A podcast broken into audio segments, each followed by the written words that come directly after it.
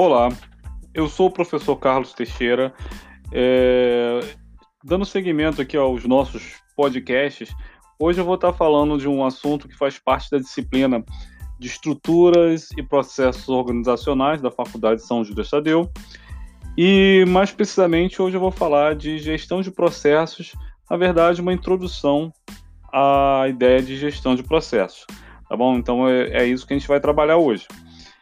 Antes de eu falar com vocês sobre isso, é, muitas, muitas literaturas ou é, em outros lugares que você possa ouvir falar sobre gestão de processos, você vai ouvir ele sendo chamado de BPM, que é a sigla em inglês de Business Process Management.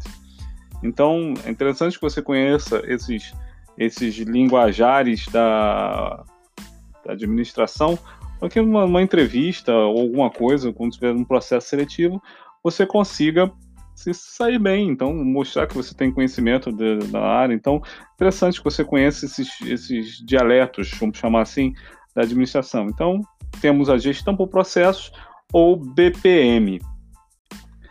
Então, de onde começou a ideia de por que, que partiu de onde, de onde quais são as, as causas da, do aparecimento do BPM? Primeira coisa que nós temos são as, as novas demandas dos negócios, onde você tem pessoa, onde você tem clientes cada vez mais exigentes e, e mercados que você vai ter você vai ter que operar onde a, a gama de variação do, dos produtos é muito grande. Então, o seu produto ele vai ter vai ter uma demanda muito grande, assim, a, demanda por novidades, a demanda por diferenciação é muito grande. Então, o seu negócio vai ter que se adaptar a essas novas demandas. Uma outra causa é a globalização, que torna todos os, os mercados muito próximos, né? Então você você consegue você operar até com produtos matéria-prima estrangeira, ou você pode exportar, você pode importar. Então, então essa globalização ela também teve foi uma grande causa da, do, da gestão por processo e como consequência até da globalização também mas é uma outra causa, é a forte competitividade, ou seja, aumentando a globalização, aumentando o número de pessoas que operando no mercado, então você tem um aumento da competitividade. Então essas são as origens ou, ou as possíveis causas da, do aparecimento da gestão do processo. Então quando eu falo de gestão de processo, eu, eu tenho que colocar na minha cabeça que existe uma quebra do paradigma funcional. O que, que é, qual é a quebra desse? O que, que é paradigma funcional? Eu já coloquei para vocês em aulas passadas que a, até por, por, uma questão de intuitiva, as empresas elas são departamentalizadas funcionalmente. E você, quando você departamentaliza funcionalmente, você coloca pessoas que fazem a mesma coisa no mesmo lugar. Então, essa é a forma mais intuitiva, mas só que talvez não seja a forma mais eficiente e eficaz. Então, você, quando você fala em na organização por processo, você quebra esse paradigma funcional, você quebra essa ideia dessa formatação intuitiva da empresa, que tem como objetivo aumentar a eficiência e a entrega do valor é, do produto ao cliente, né? Ou, ou seja, você, quando você faz uma, um processo, você, você faz uma gestão por processo, você tem como objetivo aumentar o valor que o cliente percebe quando ele está recebendo o produto final dele.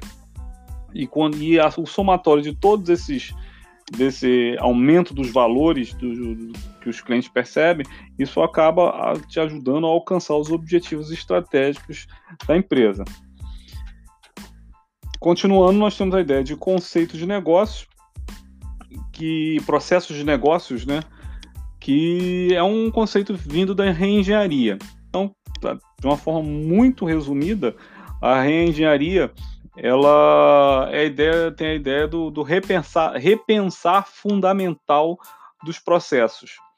Então, quando, quando eu digo que eu vou aplicar processos de técnicas de reengenharia, eu vou estar tá analisando muitas vezes o que já existe e algo que sempre foi feito da mesma forma. Então, eu sempre fiz aquilo, sempre foi feito desse, desse jeito, é, a empresa sempre produziu assim, Então, esses processos que já existem, então a reengenharia o que ela faz?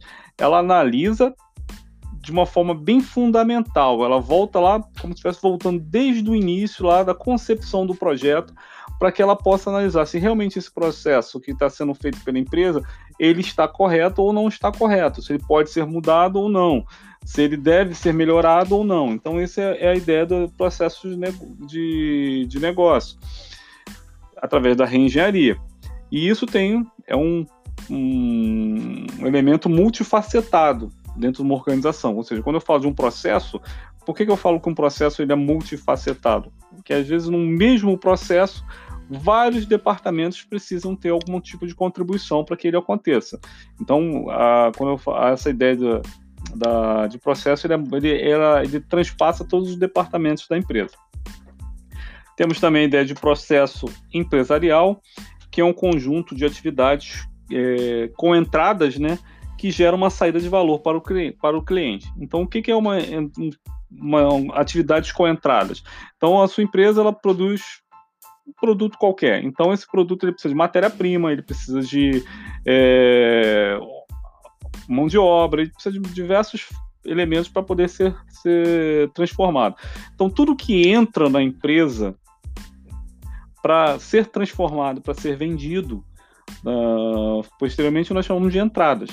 Então, todo o processo empresarial é tudo aquilo que vai desde a entrada da matéria-prima, compra da matéria-prima, da empresa, o processo de transformação até a sua saída como produto final para o cliente. Então, isso é um processo empresarial.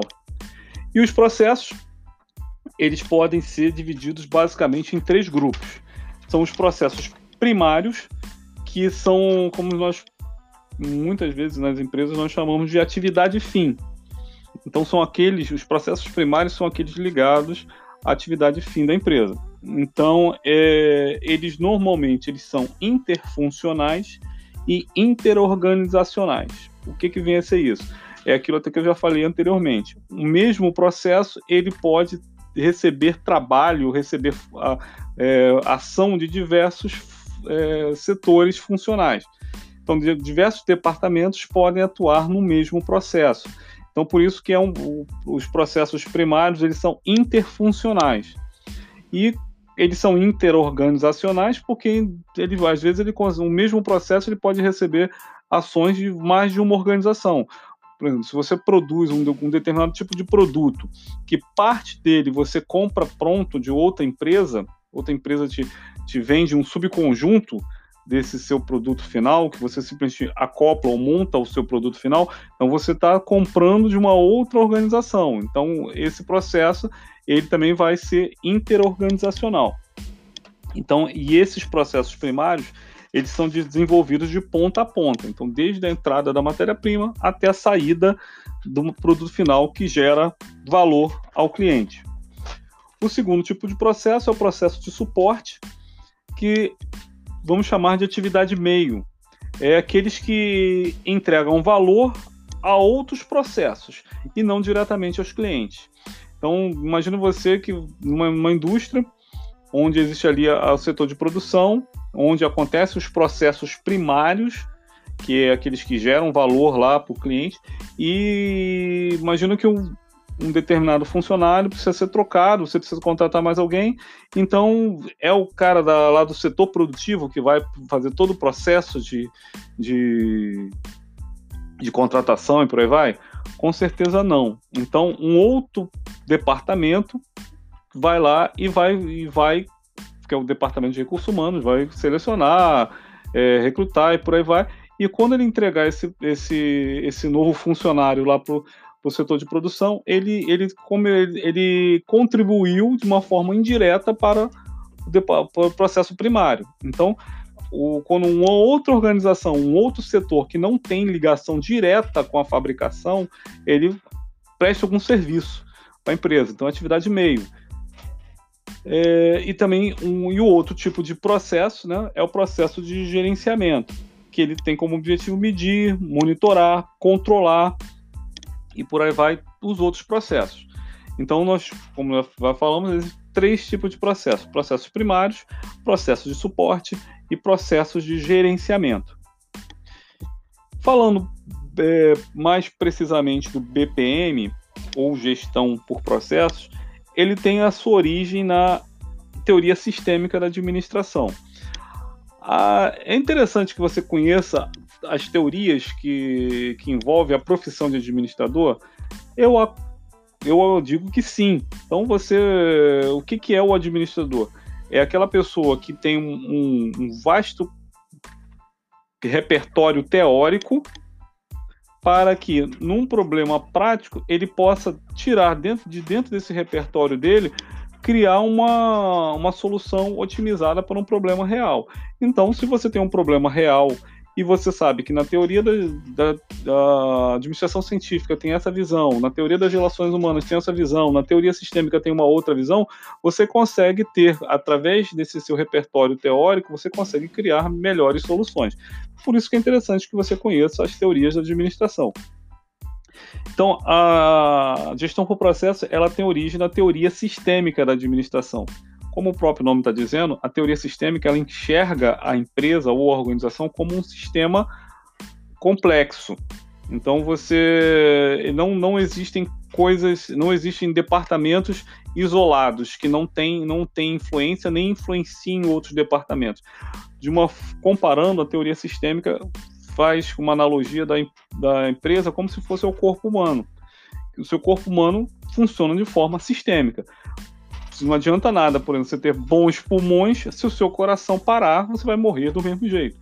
E vice-versa. Então, na verdade, o corpo humano, o sistema corpo humano só funciona quando todos os sistemas funcionam de uma forma equilibrada. A empresa é a mesma coisa. A teoria sistêmica fala que a empresa é a mesma coisa. Então, não adianta a sua empresa ter um ótimo setor produtivo se o setor de compras é ruim se o setor de recursos humanos também é deficiente. Então a empresa ela funciona, ela tem que todos os departamentos funcionarem de formas que de, forma ideal que conduzam a empresa a, alcançar seus objetivos. Um dos pensadores, uma, talvez o maior pensador da teoria sistêmica é Bertalanffy, que ele introduz uma ideia de sistema aberto. Antes de eu falar do sistema aberto, vou falar do sistema fechado. O sistema fechado foi visto lá por Taylor, no início, lá com, a administração científica. Ele falava, dentro dessa ideia do sistema fechado, que nada o que acontece fora da empresa tem capacidade de influenciar dentro da empresa. Então, imagina você que a, a minha empresa não, não, não sofra influências, por exemplo, da, da economia, dos, das situações econômicas externas. Era o que meio que, o que pregava ali Taylor é, imaginando hoje, nos dias de hoje, que a gente estava vivendo a pandemia. É, como se eu tivesse uma empresa e o que está acontecendo lá de fora, que a pandemia não tivesse nenhum efeito na minha empresa, porque está lado de fora. Então, esse é o conceito do sistema fechado. E nós já percebemos, ou nós conseguimos perceber hoje em dia, que isso não funciona. Então, foi Bertalanffy que dentro da na teoria sistêmica que introduz a ideia do sistema aberto, onde a empresa ela sofre, ela tem trocas com o ambiente externo. O que acontece do lado de fora influencia internamente a empresa e o que a empresa faz internamente influencia a parte externa do, do mercado do, da empresa. Então essa é a ideia de, de sistema aberto que é, um, que é uma é mais fácil a gente perceber perceber isso na realidade. Então não, não tem como você dizer que você tem uma empresa e que se a economia está ruim ou piorar, não vai influenciar em nada. Se a economia melhorar, não vai influenciar em nada. Então a gente não consegue mais visualizar esse tipo de, de ideia hoje em dia. E o BPM, ou gestão por processo, tem ciclos. Então vou passar agora a falar um pouquinho desses ciclos. Primeiro deles é a descoberta do processo. Então, você perceber que o fenômeno existe. Então, você tem que conseguir fazer, ou conseguir perceber a necessidade de um, ou a existência de um fenômeno, de um processo, ou a, ou a, ou a perceber pelo menos a, a necessidade que exista um processo. Então, é o primeiro passo, descobrir o processo. Segundo, analisar esse processo, perceber como ele é feito, quem são os autores, os atores, é, quais os departamentos, que tipo de, de maquinário, tu, tudo que envolve o processo. Você vai analisar esse processo. Aí depois que você analisa, tem a terceira etapa, que é a etapa de redesenho do processo. Então aí um pouco aí tem a ver com a ideia da reengenharia, onde você vai repensar aquilo que já existe. Para ver se ele, realmente essa forma que já existe é a forma ideal. Então é o redesenho do processo. Depois que você faz redesenha, tem a outra fase que é a fase da implantação do, do novo processo. É colocar em prática. E por último, a etapa de monitoramento e controle, para você saber se tudo aquilo que você fez funciona conforme o planejado, se realmente alcançou os objetivos ou e se não, se não alcançou, você vai voltar à, à etapa, por exemplo, a etapa de redesenho novamente. Então você pode voltar a uma etapa anterior a, por informações que você obteve através do monitoramento e controle. Aí você pode voltar uma, uma, uma etapa anterior para poder fazer algum tipo de correção.